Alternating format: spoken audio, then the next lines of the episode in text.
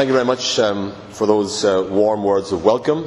Uh, it's great to be here. I'm, uh, I, I, hadn't actually been much aware of Ushaw College until I had this kind invitation to come here this evening, and I, when I learned a little bit about it, I was determined to come, especially because I discovered that the, the great Irish parliamentarian and father of Catholic emancipation, Daniel O'Connell, was a student of this college when it was located in uh, Douay.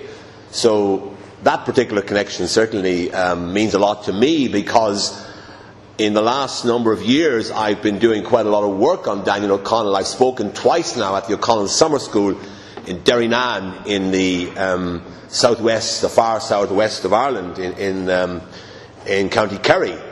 And of course, O'Connell, the O'Connell family, are a very good example of the sort of um, uh, the way in which certain families, like the recusant families in uh, England, and managed to weather the storm of uh, the penal times in Ireland, and the O'Connell family managed to hold on to their land and to be, to be quite a prosperous family to the point where uh, it was possible for the family to send the young Daniel off to uh, the continent to be educated in a great Catholic school or some great Catholic schools on the continent. So that's one reason, certainly, why I'm delighted to be here. Um, I don't normally, I have a, a, paper written, but I don't, I normally talk rather than lecture. So what I will do is I will put this um, paper on the embassy uh, website in the next few days when I've made some final adjustments to it, and then it'll be available for anyone who wants to read it. And uh, I will also tweet a link to it on my Twitter account at Dan Mulhall for any of you who are conversant with social media. Now, um, it's great to be here at Ushaw College, and it's great to be here especially during this centenary year when we are remembering that momentous year in Irish history, when remembering those who fought and died in Ireland during the Easter Rising, and indeed on the Battle of the Somme, in the Battle of the Somme, where so many Irish from all over the island of Ireland, from all traditions and all religious backgrounds, fought and died together at that terrible battle of the Somme.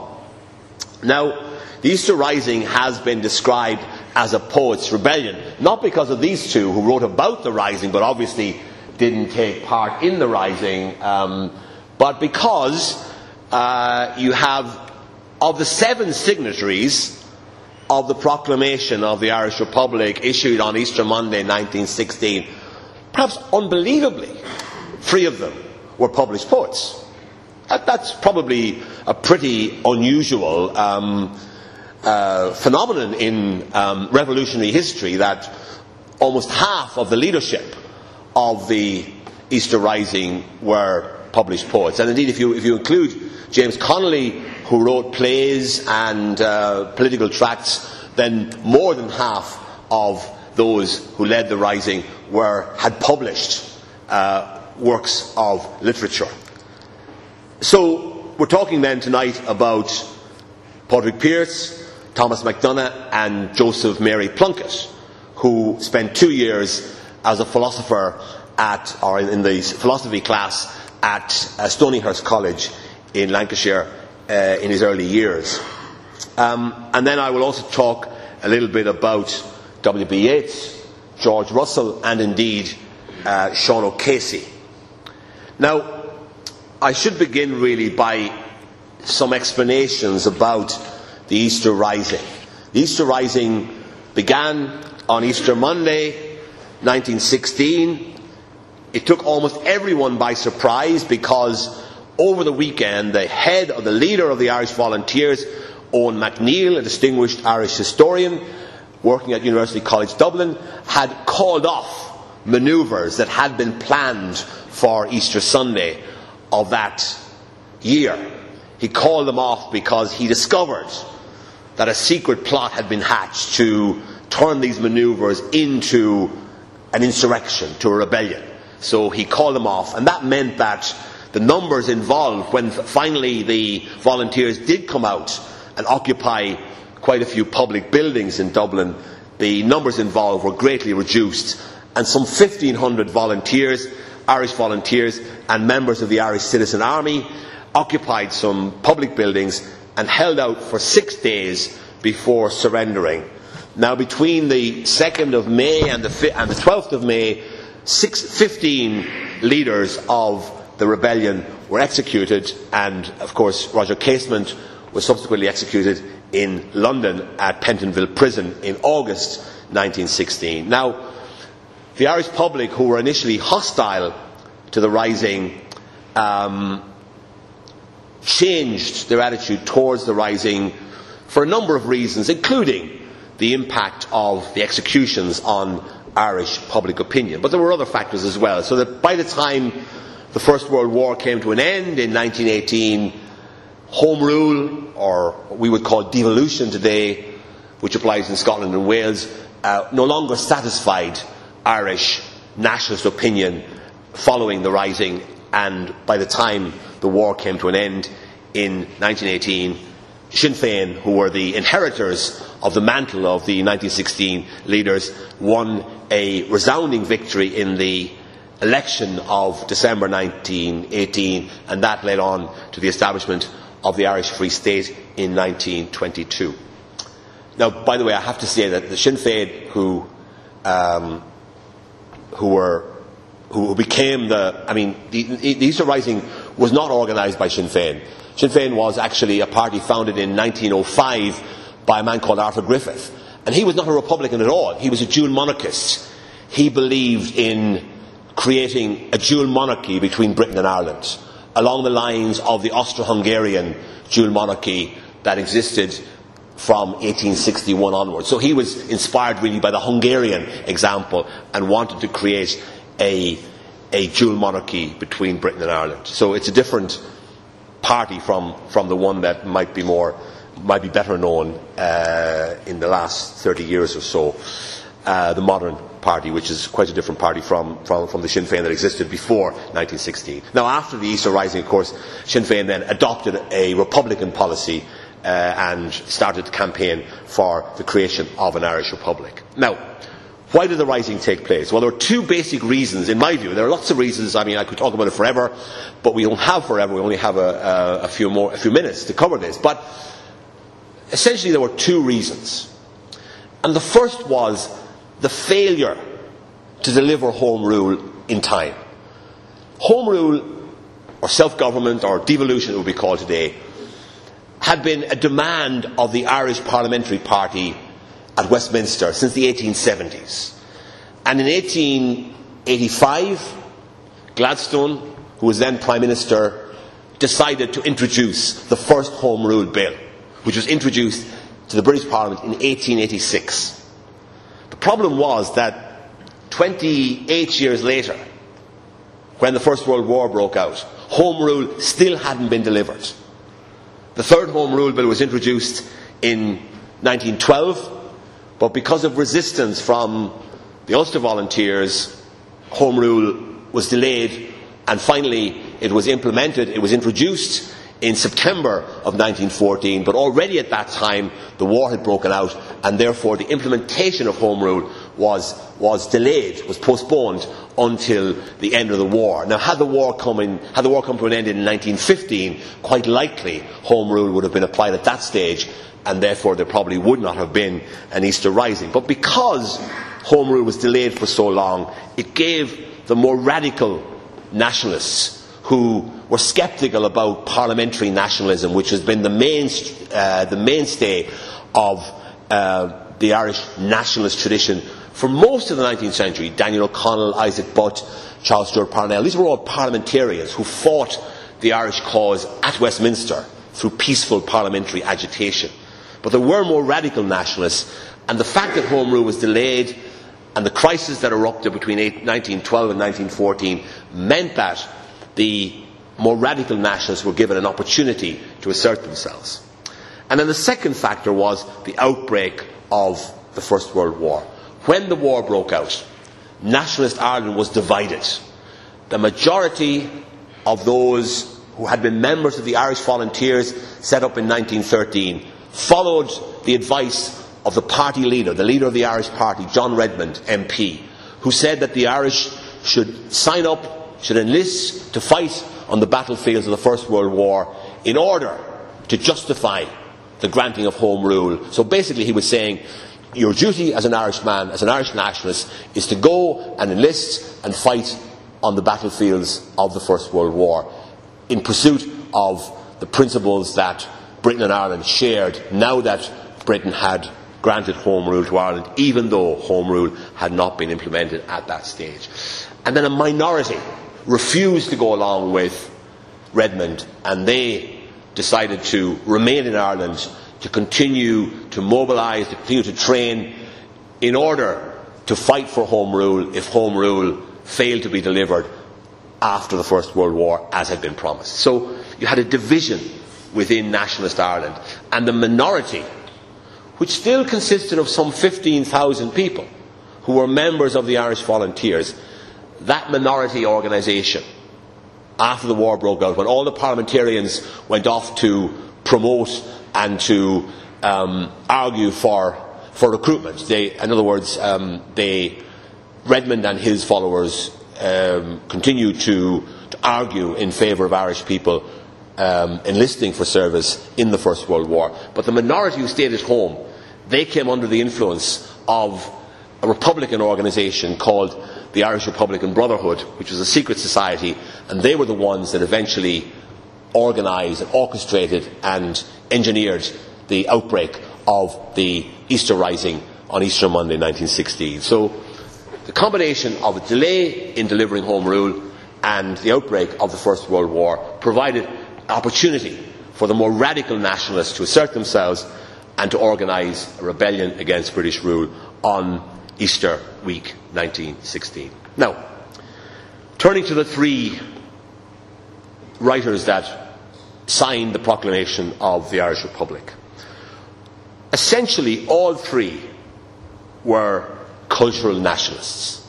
In other words, they were not lifelong Republicans. Some of the other people involved in the rising had been Republicans, Fenians for their whole lives, like Thomas Clarke, who was the oldest of the insurgents who were executed after the rising. He was a lifelong Republican. Sean McDermott, another younger man, likewise had always been a, a committed Republican. The three we're talking about here, Padraig Pearse, Thomas MacDonagh, Joseph Plunkett, all of them became involved in nationalist politics by becoming involved in the movement to revive the Gaelic language. The Gaelic League was founded in 1893 and it became an obsession for the rising Catholic middle class in Ireland at the turn of the century. And virtually everyone got involved, everyone who was educated, teachers, civil servants, and so on, all threw themselves with enthusiasm into the idea of reviving the Gaelic language. So, now, let's, let's start with, with um, Patrick Pearse. Now, Pearse, Pearse's father actually has a connection with this um, college because you have lots of architecture from Pugin. Well, Pearse's father moved to Ireland in the 1860s in order to. He was a sculptor, he was a, a monumental sculptor, and he went to Ireland in order to take part in the great boom that occurred after the famine in the building of Gothic revival, Pugin inspired churches in Ireland. So many of the churches in Ireland date from that period.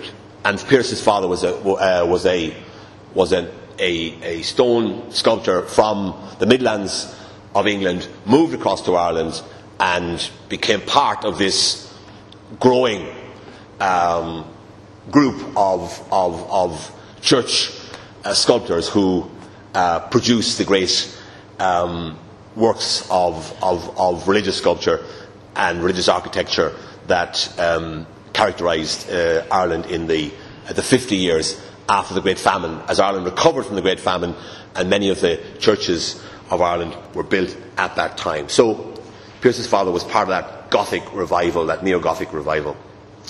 Now, Pearse graduated from uh, university, he had studied languages, and he immediately became involved in the Gaelic League. He was editor of the Gaelic League Journal, An Claidheamh Soluis or The Sword of Light.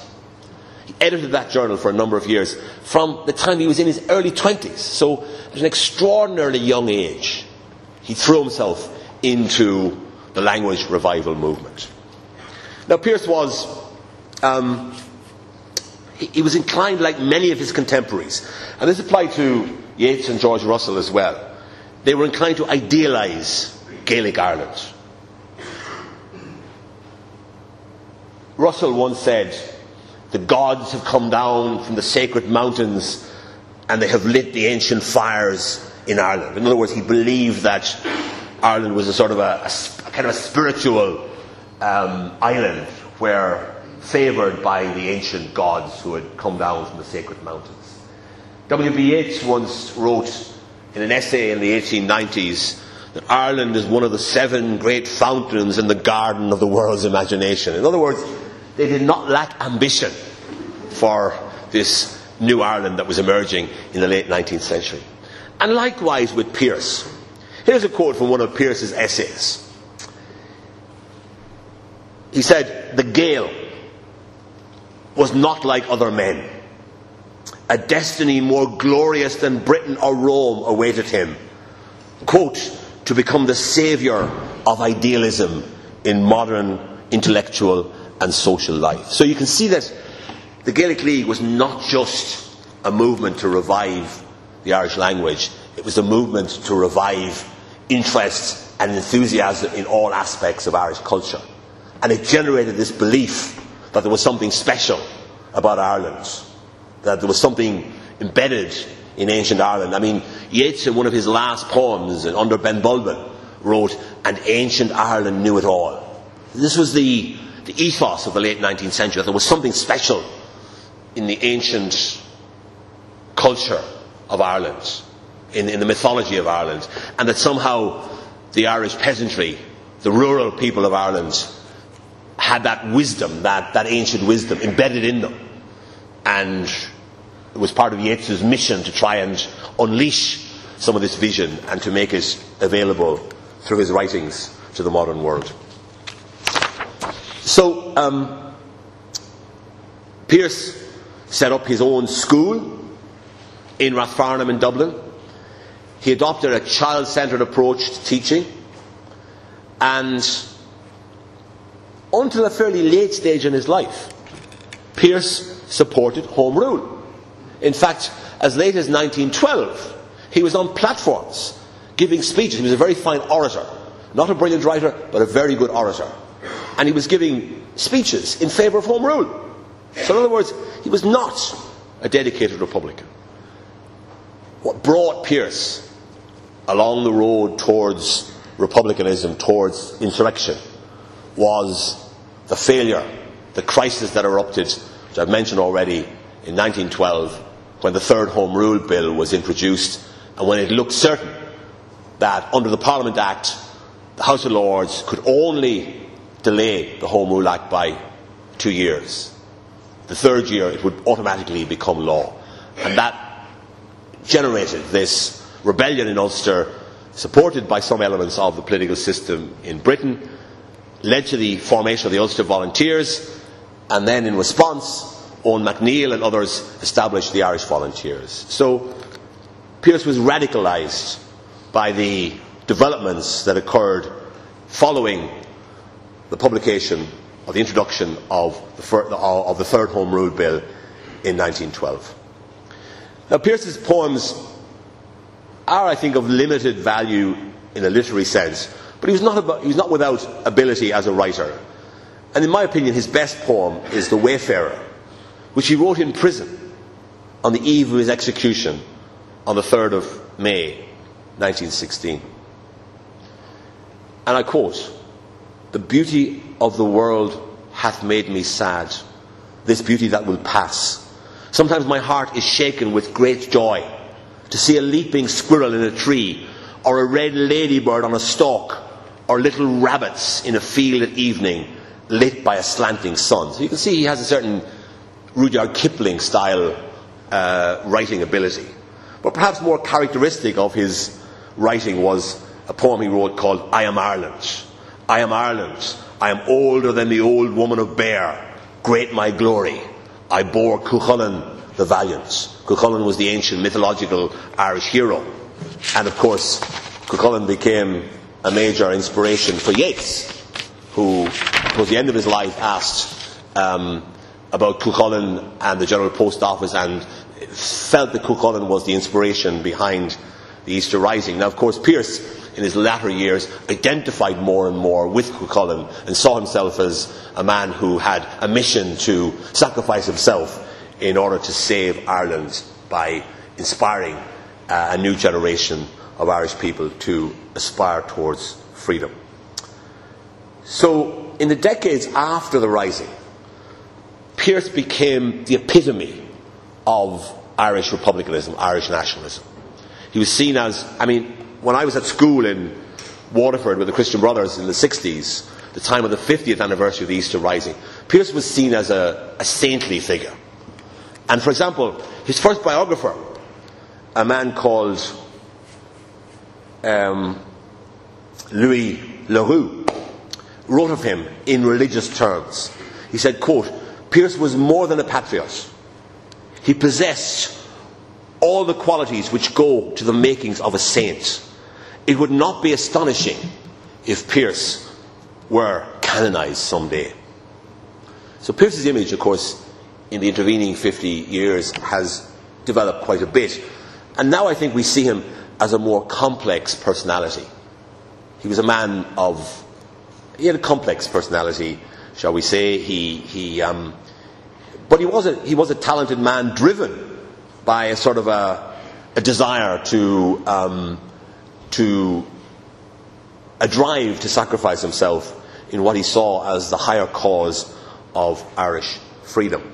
Now, my old professor at UCC, uh, Cork, uh, Joe who wrote the entry on uh, Pearse in the um, Dictionary of Irish Biography, said that part of his aim was to, to save Pearse from his idolaters and his demonizers because he's tended to have both. There are some who see him as a sort of almost an evil genius and others who see him as a kind of a saintly figure in hagiographical terms. And Joe Lee suggested that his role as an educationist, in the longer run, he felt his cultural legacy might prove to be at least as significant as his political legacy. So views of, of, of, Pearse are changing, and more and more interest now being, being um, um, devoted to his, his cultural legacy rather than his political uh, impact. Now, of the three poets of the Rising, MacDonagh was probably the most dedicated writer. And in Yeats's view, because Yeats refers to him in Easter 1916, and he said that he was coming into his force. In other words, Yeats thought that MacDonagh was maturing into a very fine writer. His potential was probably more as a literary critic than as a poet.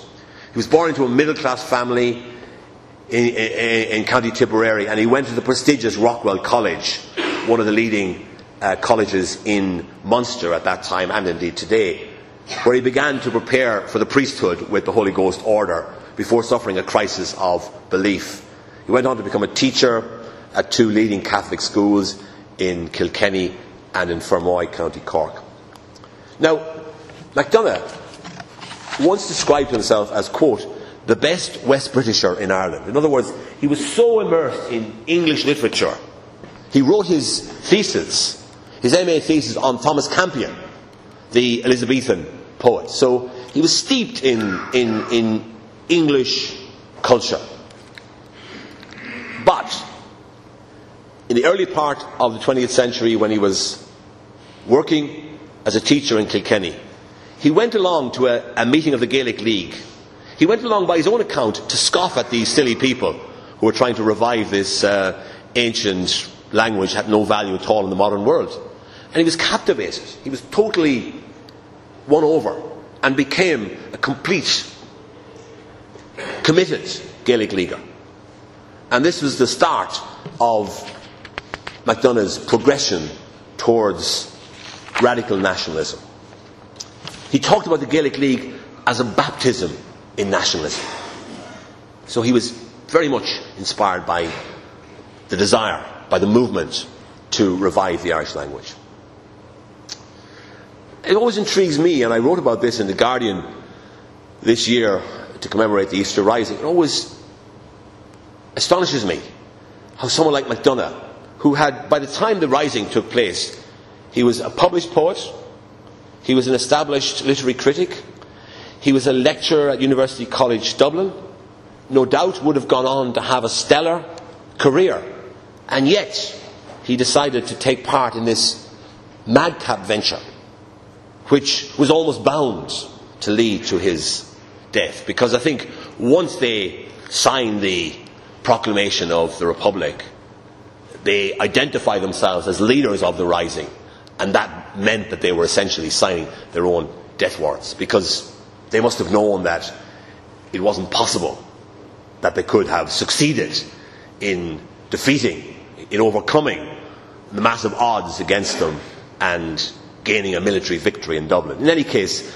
the rising was a very old fashioned kind of rising in that the insurgents took over main big buildings in Dublin and basically sat there waiting to be overwhelmed by superior force.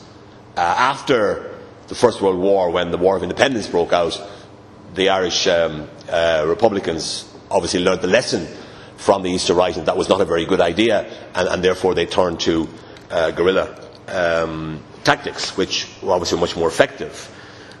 But MacDonagh became involved and more and more became absorbed in politics and started off with the Gaelic League. He was involved in 1913 in trying to broker a settlement to the great labour dispute of that year. And then when the Irish Volunteers were formed, he immediately became one of the leaders of the volunteers and a very effective organiser. So he, his progression was quite steady from, um, from, from West Britisher, a person with an interest in English culture, to language revivalist, to sympathiser with the Dublin workers in 1913, member of the Irish Volunteers, and then only a weeks before the Easter Rising was he sworn in to the oath-bound secret society, the Irish Republican Brotherhood, which led the Rising of 1916.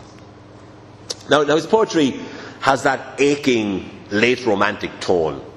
Mid an isle I stand, under its only tree, the ocean around, around life eternity.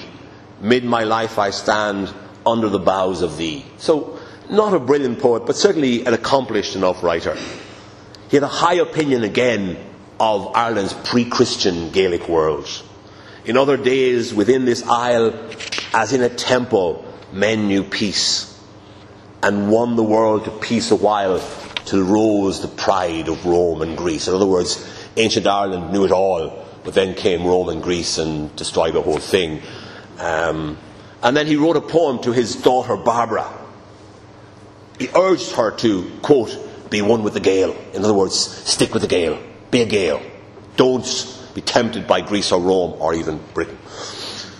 And then he said, he predicted that even when the cities of Europe fade, quote, in Ireland still the mystic rose will shine as of old has shone, as it of old has shone. So, this idea that Ireland was somehow a mystical realm. Now, in fairness to him, in literature in Ireland, his posthumously produced work of literary criticism, he was ahead of his time in acknowledging that modern Irish writing was a combination of English and Gaelic influences. There were, uh, there were many at that time who argued that the only cultural inspiration that ought to be valid for Irish people was the Gaelic inspiration. But MacDonagh acknowledged that the Gaelic and the English elements could combine creatively in order to produce what he called the Irish mould. Now, Joseph Plunkett was the youngest of the three poet rebels, and he was, he was executed in his 20s, so he had very little time to develop his, his literary skills. My own view is that of the three, he was potentially a very fine writer, but didn't really have time to develop fully his literary abilities. He was born into a leading Dublin family. He was by far the uh, the best off of all the, the, leaders of the rising. He was from a, a very wealthy Dublin family.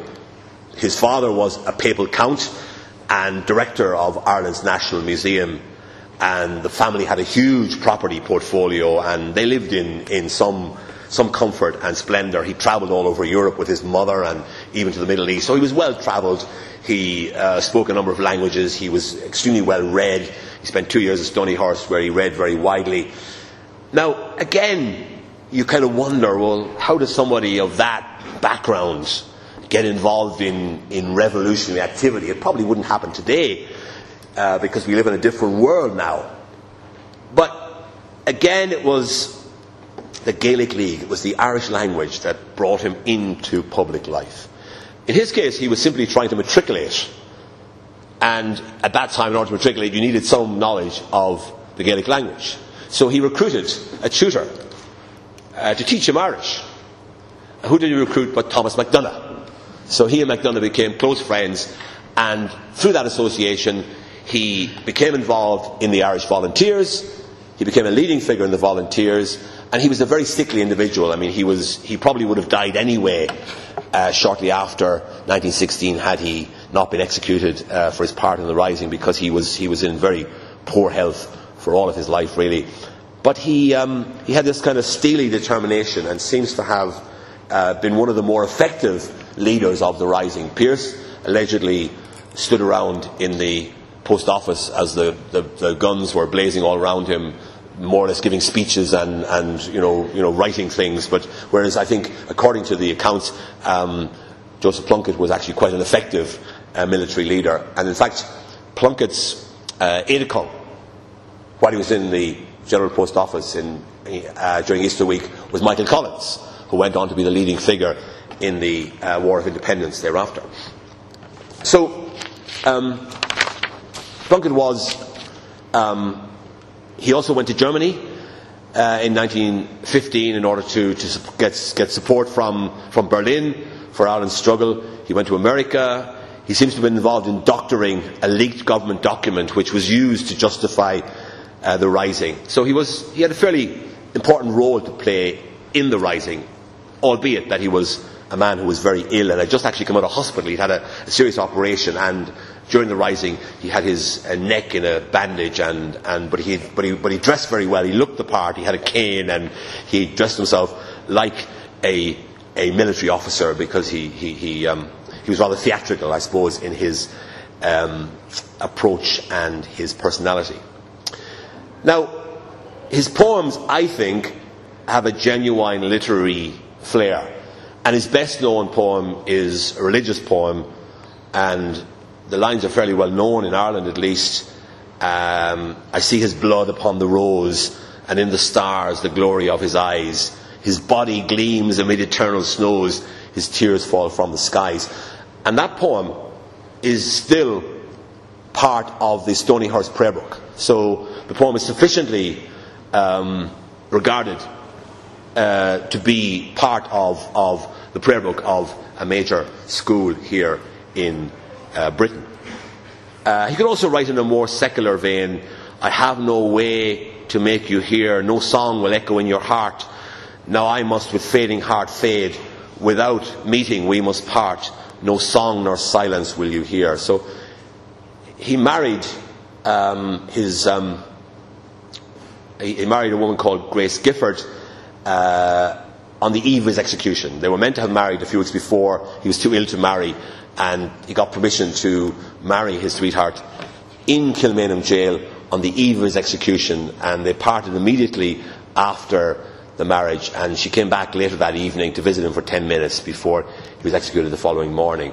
And by the way, I had an extraordinary experience recently. Uh, I got a, a call from a, a London architect who said he wanted to come in and see me. And he came in to show me. He had two letters written by Grace Gifford to the, to the, um, to the officer who ran Kilmainham jail. And this man I met in London recently, who gave me these letters, which are now in the National Library of Ireland, uh, he's the great uncle, or he's the great nephew of this man who ran Kilmainham jail, and was obviously a very um, a humane man because he kept these letters. And Grace Gifford wrote to him uh, asking him for help in getting back some of the personal effects uh, that belonged to Joseph Plunkett uh, when he was executed. And also, she wrote to him asking him, I thought this was rather poignant because she came from a, from, from a Church of Ireland um, a unionist family, and most of her friends were unionists. And she asked the, um, the officer in charge of Kilmainham Jail uh, if she visited her unionist friends, would they be discriminated against because she was now the um, widow of a, an executed Republican leader? So there you are. Um, I don't know what the answer was, but I'm sure the answer was probably, don't worry about it, uh, we're, not, we're not that cruel. anyway, um, so, um, no, and, and, this man was obviously a very humane man because uh, another letter I was given was, was from another one of the Easter Rising leaders, Eamon Ceannt. On the eve of his execution, he wrote a letter to, to the um, officer in charge, asking him to thank the staff of the uh, prison for their kindness to me during my brief sojourn here. It was only a three line, but I mean, to think that somebody at 11 o'clock, four hours before their execution, would have the, you know, the courtesy to sit down and, and write a letter thanking the prison staff for their courtesy towards him. It's an extraordinary uh, insight, maybe, into the, the kind of people who were involved in the rising. Um, so, um, just moving on briefly to uh, the poets who wrote about the rising. W.B. Yeats. I mean, Easter 1916, to my mind, is the finest public poem in the English language written during the 20th century. I know Auden, some of Auden's poems are very good, and but I think Yeats's poetry, Yeats's Easter 1916, is probably the first poem by Yeats that really has a mature voice. The writing somehow brought it out in Yeats. He brought for the first time a poem from him which is both beautifully written and also powerful in its imagery and powerful in its analysis. And the famous line, all change, changed utterly, a terrible beauty is born. No one these days can look back at the Easter Rising without thinking of Yeats's words and without being influenced by Yeats's words. And I personally take the view that Yeats's description of the Easter Rising continues to be a powerful insight because he doesn't say a wonderful beauty is born or a terrible tragedy is born.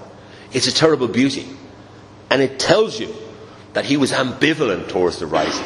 He recognized that it was a destructive act, that it was an act of violence that, that created much sorrow, death, and injury and destruction in Dublin.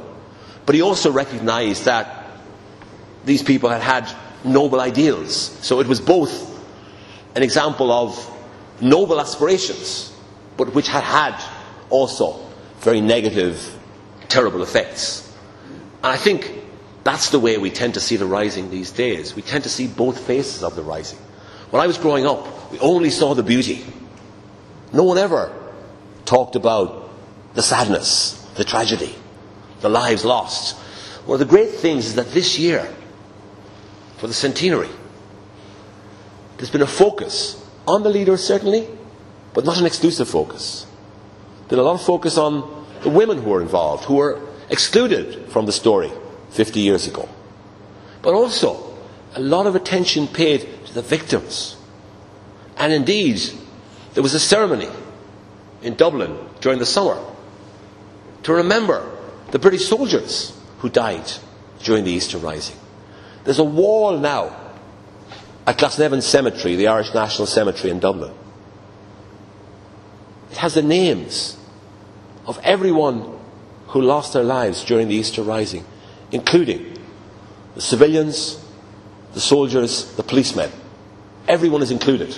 So I think we've managed this year an inclusive commemoration which pays due regard and respect to both parts of Yeats's famous description of a terrible beauty. But also Yeats actually managed to, to raise the key issue about the rising within months of the events of Easter week 1916. In his lines, Was it needless death after all? For England may keep faith for all that is done and said.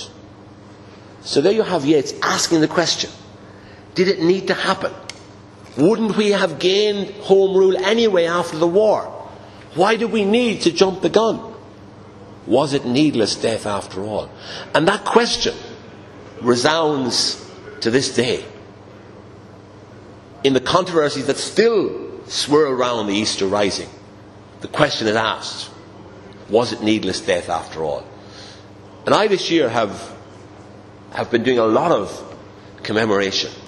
And I've been inspired by Yeats's terrible beauty, recognizing both sides of the story, but also by this man here, George Russell. Now, Russell is far less well known than Yeats. Probably only people who have studied Irish literature would know of Russell. Russell was a man born in, in Lurgan in County Armagh in 1867. So next year is actually the 150th anniversary of his birth. He moved to Dublin as a young man. He was a mystic. He was a man who saw visions. He was a fine painter. He was never he, he went to art college but apparently could never take on any training because he just he just painted the visions that he saw. And he wrote poetry which is not it's probably roughly the same level as Thomas MacDonagh. He's perhaps a bit more of a a bit more accomplished as a poet than MacDonagh.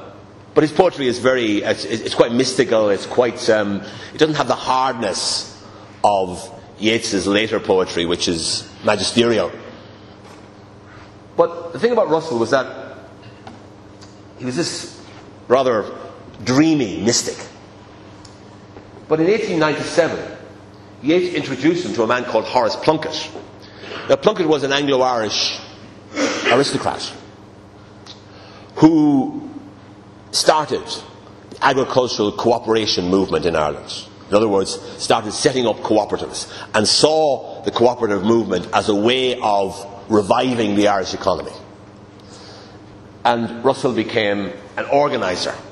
Spent his time on a bicycle, cycling around the west of Ireland, urging farmers to set up local cooperatives. And actually, many of the big food companies in Ireland now are descended from the very cooperatives that were established at that time by Russell and others who worked with him. But in 1905, Russell became the editor of the Irish Homestead. And the Irish Homestead was the, the, the journal of the Irish Agricultural Organisation Society. In other words, it was the journal of the cooperative movement in Ireland. And Russell wrote for the next 25 years of his life he edited the Irish Homestead, wrote most of it himself, and then edited a paper called The Irish Statesman, set up in 1923 and continued until 1930, which was an effort to provide the new state with a, a journal that would have sophisticated and balanced public debate.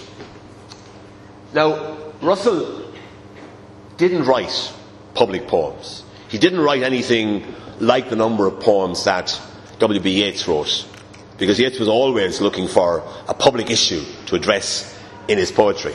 And he wrote September 1913, uh, Easter 1916, Meditations in Time of Civil War, 1919, The Second Coming, all these poems which are very much public poems, and under Bell But Russell didn't really do that.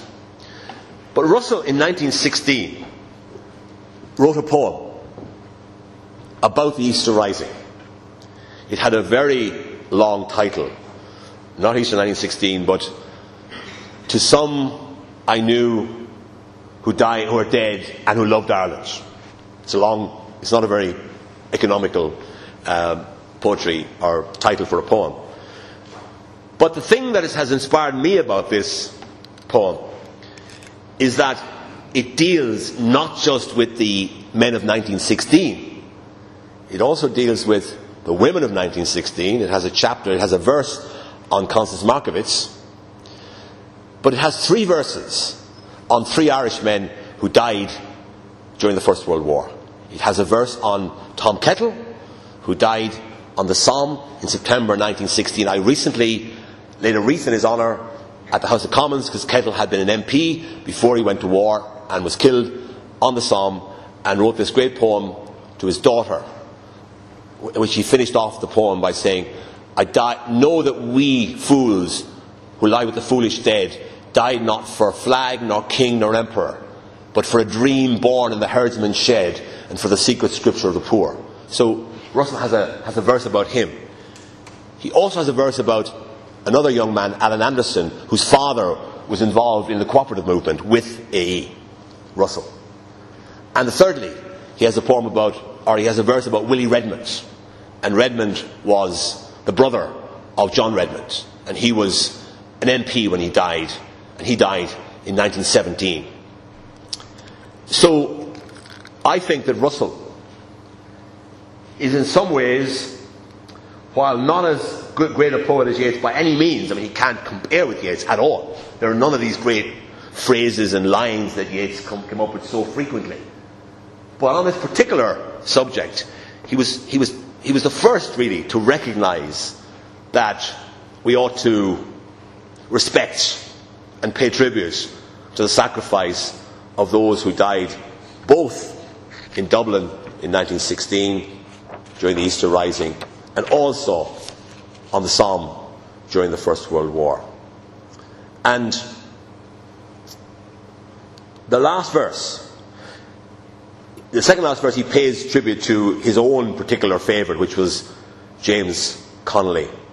And he said, This hope onto a flame to fan, men have put life by with a smile.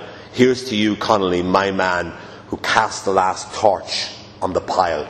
Because Russell believed that the drive for the rising had come not from the Irish volunteers, but from the Irish Citizen Army, a much smaller group who joined, who joined in with the volunteers in 1916 and was led by James Connolly, an Edinburgh born man with an Irish background, who was a, a socialist and um, became a Republican in the last years of last months of his life.